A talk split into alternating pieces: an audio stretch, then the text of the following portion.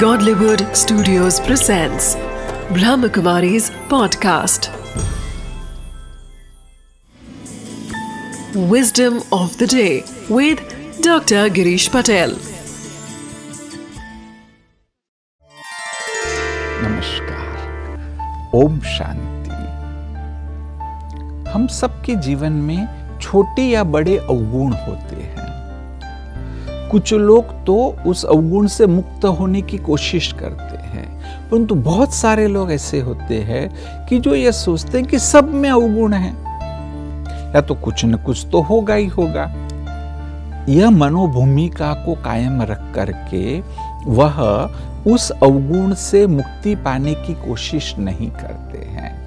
परंतु इस बात को याद रखिए कि अवगुण चाहे छोटा हो या बड़ा, कोई जहाज़ में जब एक छेद होता है, वह छेद छोटा हो या बड़ा, वो जहाज़ को ज़रूर डुबो करके रखता है।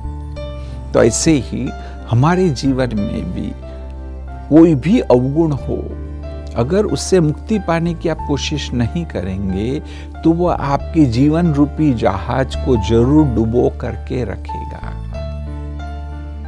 इसलिए विस्टम ऑफ़ द डे है कि छोटे बड़े अवगुणों के बारे में सजग हो जाइए और फिर उस पर कार्य करिए कि कैसे इस अवगुण से मुझे मुक्ति प्राप्त करनी है Wisdom of the day.